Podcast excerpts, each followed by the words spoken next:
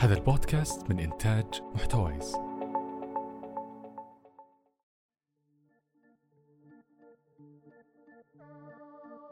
ريادة الأعمال لها مفاهيم كثيرة وبالذات الحين مع الموجة اللي بنشوفها لكلمة ريادة الأعمال وبنسمع عنها أكثر وأكثر يوم بعد يوم. خلنا نوقف دقيقة ونرجع للمفاهيم الأساسية لهذه الكلمة. رائد أعمال. أول حلقة من بودكاست فلك نبغى نبني الأسس لهذا المفهوم.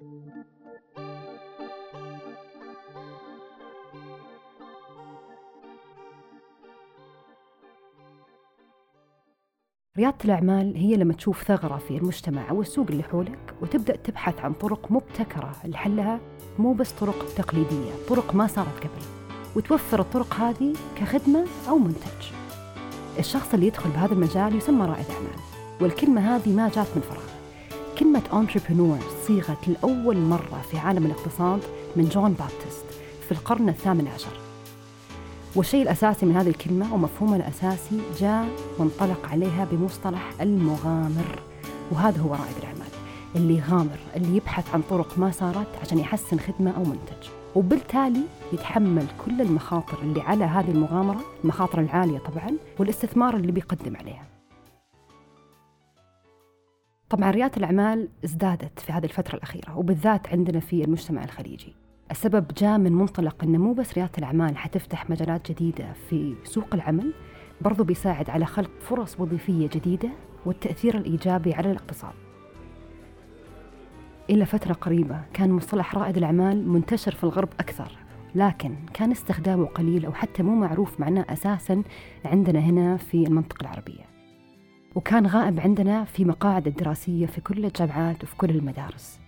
وأيضا في كل الكتب اللي كانت تنباع ما كنا نسمع هذا المنطلق طبعا مع كثرة الكلام والدعم هذا ريادة الأعمال والتشجيع من المجتمع أو من الحكومات بدأ يظن الكل أن الموضوع أمره بسيط وأن رحلة ريادة الأعمال أي شخص ممكن يخوضها انتشرت كثير من المفاهيم والمعتقدات عن ريادة الأعمال بس خلينا نوقف دقيقة هل هي صحيحة؟ وهل مفهوم ريادة الأعمال مختلف عن كثير من اللي قاعدين نعتقده وقاعدين نشتغل عليه حالياً؟ نرجع خطوة ورا ونكمل بالمفاهيم الأساسية.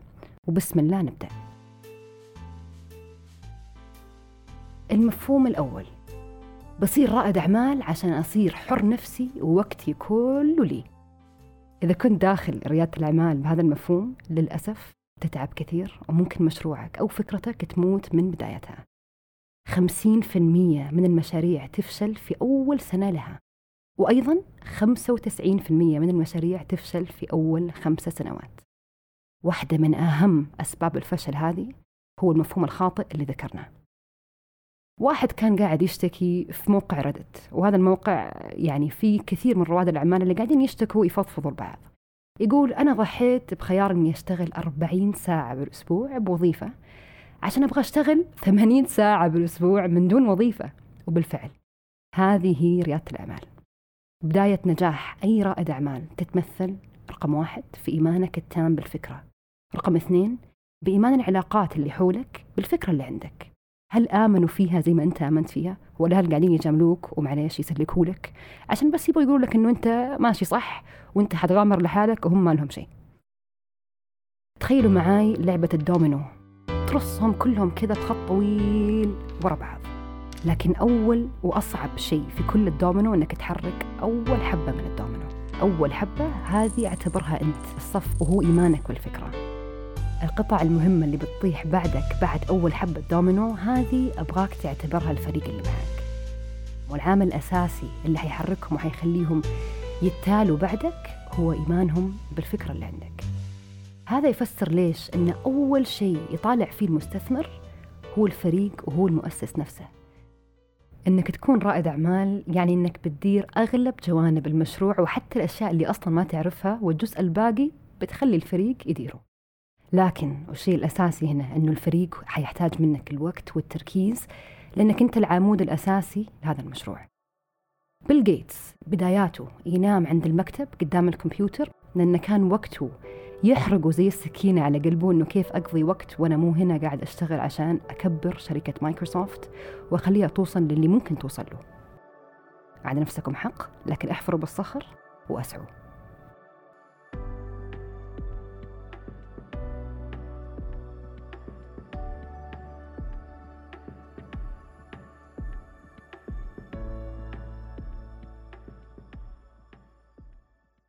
آه، اسمي ريان علي الشريف. تخرجت من جامعة الملك فهد البترول المعادن في تخصص المالية. اتدربت وال training وال co-op كان آه، في مجالات آه، التحاليل المالية الدراسات المالية والاستثمارات البنكية اللي هو ال investment banking. الحمد لله بعد تخرجي من الجامعة اشتغلت في مجال الاستثمارات البديلة في ال asset management اللي هي ال alternative investments هل نقدر نقول أن قضاء وقت محدد يوميا على المشروع شيء كافي لنجاحه؟ أو هل بيكون الشخص مرتبط 24 ساعة سبعة أيام بالأسبوع بالشغل على المشروع؟ في أشياء أساسية لازم تكون موجودة لو أنت تبي تبدأ أي مشروع أو أي عمل. منها وأهم شيء فيها أتوقع اللي هو التركيز. التركيز على هذا العمل التركيز على المشروع اللي أنت بتشتغل عليه. بسبب إنه أنت ما تبغى تعطي 60% أنت بتعطي 110% لهذا لهذا العمل. في مارس 2016 بدأنا بدأنا نفكر في مشروع اسمه آمرني. وهذا آمرني هي يعني digital interactive platform that connects customers with service providers in home maintenance طبعا ما استقلت إلا بعد ما بدأنا و tested the product و tested the MVP. القرار هذا ما ما أخذته لحالي اخذته أخذته واستشرت فيه الناس اللي حولي في الموضوع هذا. الشيء هذا أنا بحاول أنجز فيه لي مده مدة طويلة ولكن ما كان ما كنت قادر أنجز فيه بسبب إنه مركز هنا وبحاول اركز هنا وببذل جهد هنا وببذل جهد هنا فأتوقع لو ركزت مكان واحد كان حيفرق معايا. انه وصلنا للحياة اللي أنا أتمناها والهدف اللي أنا بحاول أوصل له. طبعا جلست ستة شهور عشان أجهز للخطوة هذه اللي هي خطوة الاستقالة. بحد ذاتها إنه أنا أقدم ورقة الاستقالة لمدير المباشر في الوظيفة.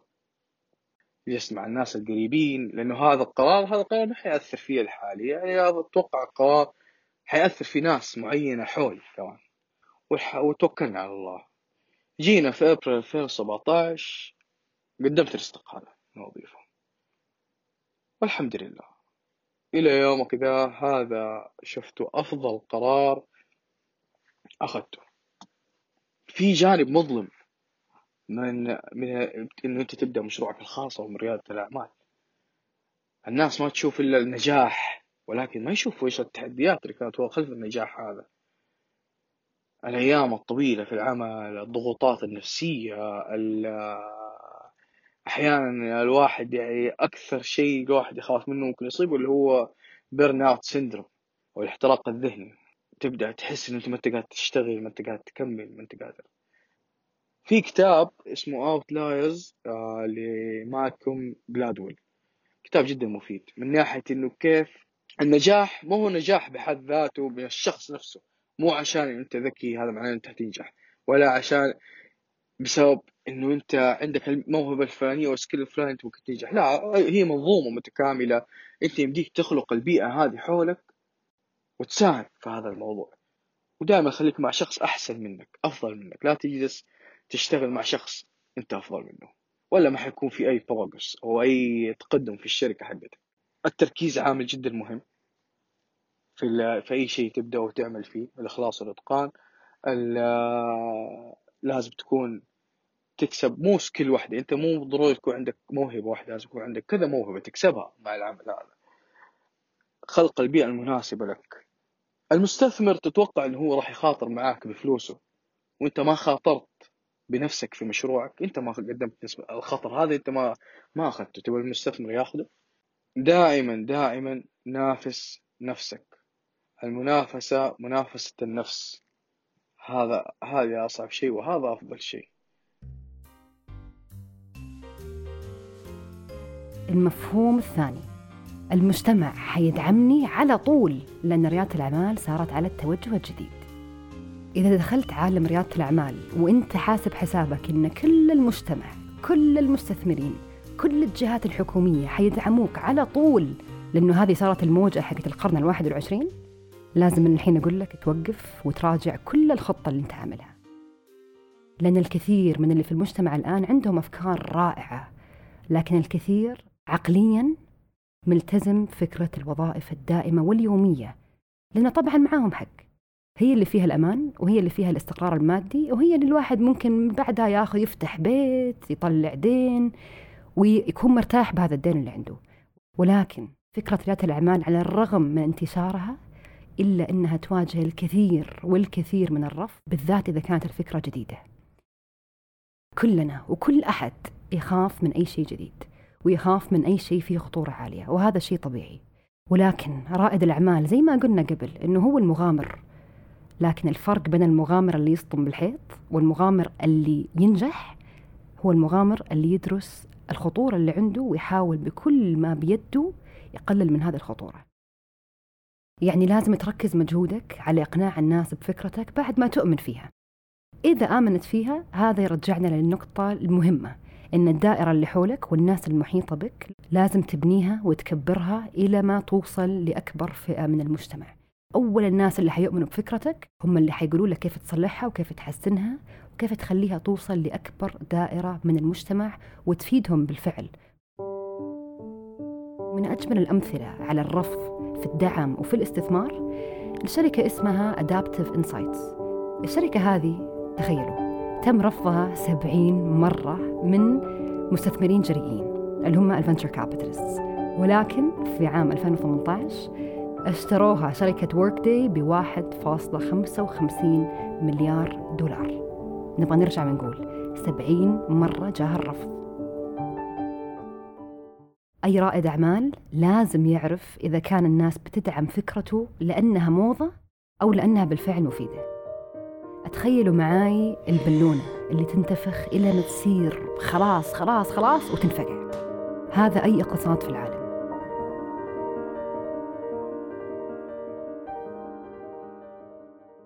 نبغى نعرف الفرق بين الاثنين عشان أيضا نحمي نفسنا من أي فقاعة ممكن تصير في أي وقت في المستقبل. صارت فقاعة كتب عنها كتب في عالم الاقتصاد بعالم ريادة الأعمال وبالذات في ال tech startups الشركات اللي بتستخدم التقنية. وهذه الفقاعة صارت في أمريكا. اسمها فقاعة الإنترنت بالإنجليزي dot-com bubble على وقتهم ومع وصول الإنترنت لما شافوا كيف الناس أخذت الإنترنت وحسبتها خلاص ثورة جديدة مستحيل تطيح. ما في أحد ما فتح مشروع على الإنترنت. المستثمرين صاروا منخدعين. مو لأن رائد الأعمال كانت نيته غلط بل لأن هذه كانت الموجة في السوق وصلت مرحلة لازم يصير بعدها فقاعة. من أهم الأمثلة للفقاعات اللي صارت في ال dot-com bubble موقع اسمه كوم الموقع هذا كانت فكرته إنه يبيع مستلزمات الحيوانات الله يكرمكم الأليفة من أكل من ملابس أي شيء تتخيلوه حتلاقوه في Pets.com الشركة ركزت بشكل كبير وضخم وبشكل مهول على الإعلانات تخيلوا إلى درجة ما أنها صرفوا 12 مليون دولار فقط على التسويق وفقط على الإعلانات. وصلت مشاهدات إعلاناتهم يعني بانتشار غير عادي إلى الملايين. المستثمرين ما حد يلومهم. دخلوا شافوا الشيء قاعد يطلع وحطوا فلوسهم ولكن أهملوا شيء أساسي في عالم الاستثمار اللي هو هامش الربح. لكن هامش ربح Pets.com تخيلوا معي ما تجاوز 4% وبعدها الشركة أعلنت إفلاسها وما حد استغرب للناس اللي درسوا أوراقهم المالية.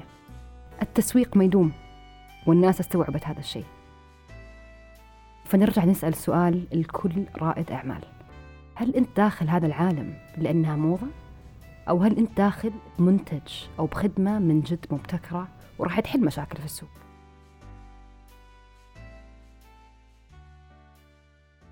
ممكن تحكي لنا عن قصة رفض صارت لك مع بداية عرضك للفكرة؟ آه لما جيت قلت خليني أستقيل آه في أشخاص معينين صراحة استشرتهم في هذا القرار وواحد من الأشخاص هذول جلست معاه اللي كانت آه سبب إنه باخذ الخطوة هذه في الاستقالة إيش الخطة اللي آه اللي سويناها؟ إيش الخطوات الجاية؟ وين نبي نوصل؟ إيش سوينا قبل؟ طبعا هو أبدأ رفض شديد للفكره أو القرار هذا. وقال انه الفكرة غير مجدية وأنا ما أنصحك تاخذ الخطوة هذه. في تحديات جدا كبيرة. سمعت كلامه وجلست معاه وبالعكس أخذنا وتناقشنا في الموضوع. ومشيت. آه طبعا فكرت في كلامه وفكرت في إيش الدسكشن اللي حصل. قلت خليني أكمل في القرار. واستقلت. طبعا نفس الشخص هذا جاء وابدأ وابدأ جابه بال progress اللي سويناه في المشروع وين وصلنا اليوم فامرني آه وصراحة يعني حتى أبدأ رغبة في الاستثمار في المشروع. طبعا بناء على ال pitch حق حقنا لل investors وش إيش الخطوات الجاية إيش الخطة حقتنا وين وصلنا إيش أرقامنا اليوم وش توقعاتنا للمستقبل وإيش الأشياء اللي نحتاجها تكون ان عشان نحقق هذا الشيء. يعني تعلمت شيء. الشيء اللي تعلمته إنه مهما كان أنت إيش نظرتك للموضوع؟ وإيش موقفك؟ إيش ظروفك؟ إيش بيئتك؟ مين الناس اللي حولك؟ مين التيم اللي معاك؟ تلعب دور كبير في نجاح المشروع أو في نجاح الخطة حقتك أنت بتسويها. آه مهما كان أنت يعني الشخص لازم يكون واعي يستشير الناس اللي حوله يسأل الناس اللي حوله ما فيها مشكلة ولكن لازم هو يفكر. وبناء على قناعته وبناء على ال team اللي معاه أو الشركاء ال co-founders يقرر. مرة ثانية مو بالضروري أنت إيش تستقيل من وظيفة لازم تسوي مشروع. بالعكس في ناس أفضل مني وفي وظائف. وما شاء الله تبارك الله هم قادة التغيير في البلد. وبالعكس إحنا كلنا مكملين لبعض. دائما اتحكم في بيئتك. اتحكم في البيئة اللي انت عايش فيها. positive vibes negative vibes احتكاكك مع احتكاكك مع الناس الأشياء اللي انت بتقراها الأشياء اللي انت بتسويها إيش مبادئك. دائما خليك متحكم فيها لا تخلي في طرف خارجي هو يكون متحكم في هذه الأشياء. الشيء الثالث والأخير مهما كان كلنا بناخذ خطر وكلنا بناخذ risk ولكن في فرق بين risk خطر محسوب. في نظري إنه لازم يكون في خطة لازم يكون في قرار لازم يكون في توجه معين. كل العوامل تكون موجودة عشان تاخذ هذا الخطر. المفهوم الثالث. أي أحد عنده فكرة مشروع يقدر يصير ريادي أعمال درجة أولى. المفهوم هذا صحيح نوعا ما لكن الجملة ناقصة بطريقة مو طبيعية لازم تعرف لما الواحد حيدخل هذا العالم عالم ريادة الأعمال بيتعامل مع ناس من مختلف العقليات بس عندهم شيء واحد مشترك واللي هو الشغف. طيب يعني هل نقدر نقول أن الشغف لحاله هو المهم وهو اللي حيكفي؟ للأسف لا. الشغف هو الحجر الأساس في كل مشروع لكن بعد الشغف في 500 ألف شيء ثاني لازم الواحد يتحمله. من أهم الأشياء اللي لازم أي رائد أعمال يكون عقله مبني عليه اللي هو التعلم الدائم. ولازم والشيء الأساس أنه يكون مركز وراسم الخطوات الصغيرة الأساسية إلى ما توصلوا على الهدف اللي يبغاه. استمتع بالرحلة وبكل خطوة صغيرة. استمتع بكل ريال قبل المليون. في سباق الماراثون العدائين المحترفين بيحافظوا على طاقتهم لغاية ما يكملوا السباق ويوصلوا لخط النهاية. أما الناس المبتدئين فبيستهلكوا كل الطاقة هم لسه ما وصلوا حتى لوسط الطريق. في سباق الماراثون أنت بتجري في طريق واحد والمطلوب أنك تجري لكن في الحياة الجري ما هو مطلوب المطلوب أنك تسعى وتستفيد من كل إمكانياتك وقدراتك وطاقاتك في أكثر من طريق. كل رائد أعمال من ثاني يختلف لكن في صفات مشتركة في كل أحد. نفس الصفات هذه اللي يبحثوا عليها المستثمرين. هل رائد الأعمال مؤمن ومخلص وملتزم بمشروعه؟ وهذه الصفة من هي أنك تكون واثق واثق وشغوف بالعمل وهذا الشيء حيبان من كل صغيرة وكبيرة حيبان بأنك كيف تشرح فكرتك وحيبان بأنك كيف تدير, تدير فريقك ومن أهم الصفات المشتركة هي نفس روح المغامرة هي أن الشخص يكون جريء قادر أنه ياخذ أي قرار حتى لو في خطورة كبيرة لكن أهم شيء أنه يدرس الخطورة هذه ويحسب لها ألف حساب. الصبر ثم الصبر ثم الصبر لأن نور ما حيجي للمشروع إلا بعد ما أنك تحفر بالصخر وبعد ما أنك تعدي الأشياء والصعوبات الأساسية المشتركة مع أي رائد أعمال. مثلا فكرة بي المؤسسين اثنين. الفكرة كانت هم هذول المؤسسين كان عندهم بيت راحوا جابوا مرتبة حطوها في البيت وقالوا يلا أنا أبغى أخلي الناس يجوا يستأجروا ويناموا في هذه المرتبة وأنا لما يصحوا أبغى أعمل لهم فطور. بعد شهور لقوا أنه فقط كان عندهم عميلين. وقعدوا يفكروا كذا بينهم وبين نفسهم لقوا أنه هذا الشيء ما حيكون مستديم. راحوا قالوا وبكل واقعية خلنا نغير الفكرة ونسمح Airbnb يكون منصة. نخلي الناس تحط بيوتهم للناس الثانيين اللي يبغوا يستأجروا في هذه البلدان. شوفوا اليوم Airbnb وين صار. صار متواجد ب 190 دولة حول العالم. عندهم أكثر من 2 مليون عرض السكن مؤجر وآخر تمويل لهم كان 1.5 مليار دولار اللي تقريبا 6% من الشركة على قيمة 25.5 مليار دولار. تخيلوا معي لو كانوا هذول المؤسسين حقون اير بي ان بي بس همهم يجمعوا فلوس. بعد ما حاولوا أول كم شهر وما نفعت معاهم هل تعتقدوا من دون الصبر كانوا كملوا بذكاء إنهم يغيروا المنتج حقهم إلى ما يكون مناسب للسوق وبعدها وصلوا لهذه القيمة؟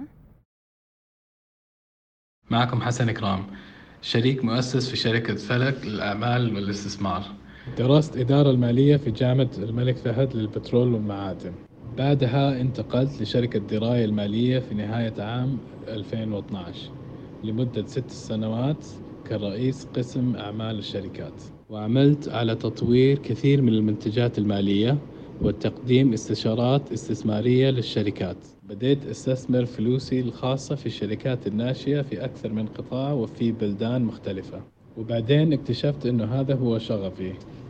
عالم الشركات الناشئة توجيه وإرشاد رواد الأعمال والعمل معهم. وبعدها قررت إنشاء شركة مسرعة أعمال واستثمار. وش الصفات المهمة اللي لازم كل رائد أعمال تكون عنده؟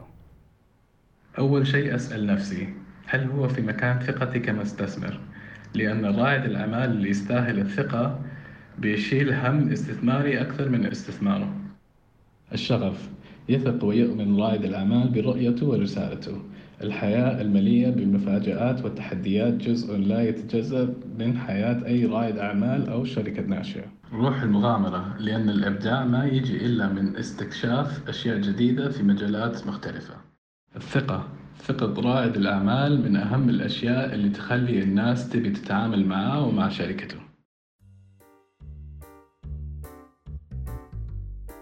المفهوم الرابع والأخير. بصير رائد أعمال عشان أقدر أطلع مكسب كبير خلال فترة قصيرة. وهذا برضو من أهم أسباب الفشل. المكسب شيء مهم بكل مشروع لكن حط لك أهداف واقعية وأرسمها لأن في النهاية ما تبغى تحبط نفسك. وبالذات لأن الواقع وكل التاريخ يقول لنا شيء واحد مشترك. بأول ثلاثة إلى خمسة سنين من أي مشروع بالعالم ما راح يكون مستقر. كل رائد أعمال وكل مؤسس في أول كم سنة من مشروعه هو اللي راح يعطي مشروعه أكثر وأضعاف مضاعفة من ما المشروع قاعد يعطيه. ومن أهم الأمثلة هنا هي شركة أمازون. كانوا يكسبوا تقريبا عشرين ألف دولار لكن كل مكسب كان يروح بتطوير وتشغيل الشركة. يعني العائد المادي لجيف بيزوس اللي هو المؤسس حق شركة أمازون ما كان يذكر أصلا. هذا تخيلوا معي كان حال الشركة من بدايتها عام 1997 إلى ما وصلوا 2011 14 سنة. 14 سنة إلى ما قدروا يوصلوا للمكسب المادي اللي ما يروح كليا في تشغيل الشركة. من أجمل الدروس اللي في قصة شركة أمازون هي أنهم ما دخلوا بنية أنهم يكونوا شركة كبيرة من أول يوم. ونفس الشيء ينطبق على فيسبوك مارك زوكربيرج وغيرهم من الشركات اللي دخلوا بنية وإيمان تام بالفكرة والشغل المستمر والتخطيط. أتفاجئوا أنه بالفعل الفكرة لها مكان في السوق. ممكن تحقق لهم طموحات وأهداف أكبر بكثير من ما هم أصلا كانوا متخيلينها. وأيضا من أجمل القصص الثانية في هذا الموضوع قصة جدا ملهمة لصاحب مصنع تسلا حقت السيارات الإلكترونية إيلون ماسك. في عام 2008 إيلون ماسك مر بضائقة مادية ما خلته أصلا متأكد إنه حيقدر يدفع رواتب العاملين في هذا المصنع. فأخذ قرار صعب. صرف آخر ثلاثة ملايين دولار في حساب الشركة عشان يدفع لي الموظفين بس حق الرواتب. إيلون ماسك قال بعدها بفترة إنه في هذيك السنة نفسها اضطر إنه يطلب من أصحابه فلوس ودين عشان بس يقدر يصرف ويدفع إيجار بيته. في عام 2010 طلعت تسلا وعملت اكتتاب في سوق الأسهم طلعت للعامة من هذا الاكتتاب حصلت على أكثر من 600 مليون دولار واليوم نقدر نقول أن تسلا قيمتها أكثر من 16 مليار دولار أمريكي When you had that third failure in a row, did you think, I need to pack this in? Never. Why not? I don't ever give up. I mean, I'd have to be dead or completely incapacitated.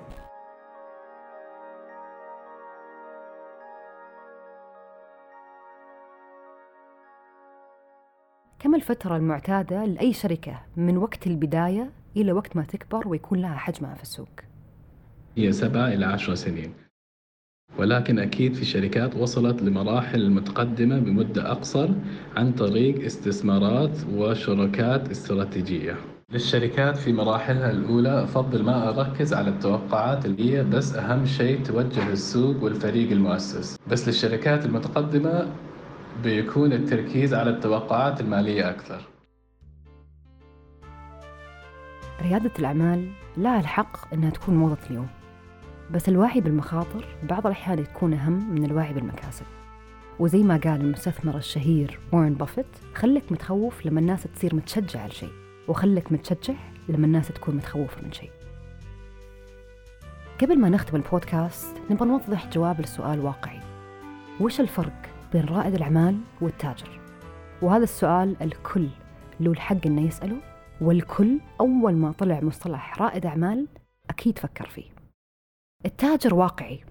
مو مهم عنده أن تكون نوع الفكرة مبتكرة أو أن تكون نوع الفكرة حقته أصلا. التاجر ينظر للسوق أولا وآخرا وأهم شيء يصنع ربح بأقل خطورة. وهنا نقفل صفحة التاجر ونفتح صفحة رائد الأعمال. رائد الأعمال حالم مغامر ما يحب المعتاد. رائد الأعمال مهتم أنه يصنع من أفكاره واقع ويبغى يغير قطاع أو مفهوم أو منتج أو خدمة أو حتى العالم بفكرته لأنه مؤمن فيها من أعماق قلبه. رائد الأعمال الصح يدرس الخطورة بطريقة واقعية. نرجع لبعض من المفاهيم الثانية. نرجع للمرحلة اللي رائد الأعمال قاعد يطور فيه المشروع. لازم رائد الأعمال يحط في باله أن المكسب ما راح يكون سريع ما راح يجي بيوم وليلة. ولو هدفه وكل معنوياته معتمدة على هذا الربح السريع لابد يغير مفاهيمه لريادة الأعمال. تطوير صفات رائد الأعمال الشخصية هي من أهم ميزات والميزات المشتركة بين كل رائدين الأعمال الناجحين. غير الصبر بذكاء غير المثابرة غير الإيمان بالفكرة غير أنه يبحث عن الفريق الصح اللي مؤمن معاه على قدر إيمانه بفكرة مشروعه. رائد الأعمال لازم هو اللي يمسك الراية وهو اللي يمشي وهو اللي يكمل وكذا الفريق يكمل وراه. الحلقة هذه حبينا نركز على الأسس. الأسس المفهوم ريادة الأعمال. وأيضا حبينا نصلح بعض المفاهيم المتداولة عن كلمة ريادة الأعمال عشان ما نخلي أحد يدخل ويحسب شيء ويحسب وبس يطالع بالمكاسب وينسى كليا المخاطر الواقعية الموجودة في هذا المجال. الحلقات الجاية جهزوا الورقة والقلم لأننا حندخل بالجد وحنتعمق بكل خطوة يحتاجها رائد الأعمال من الفكرة إلى ما يكبر المشروع والاستثمار.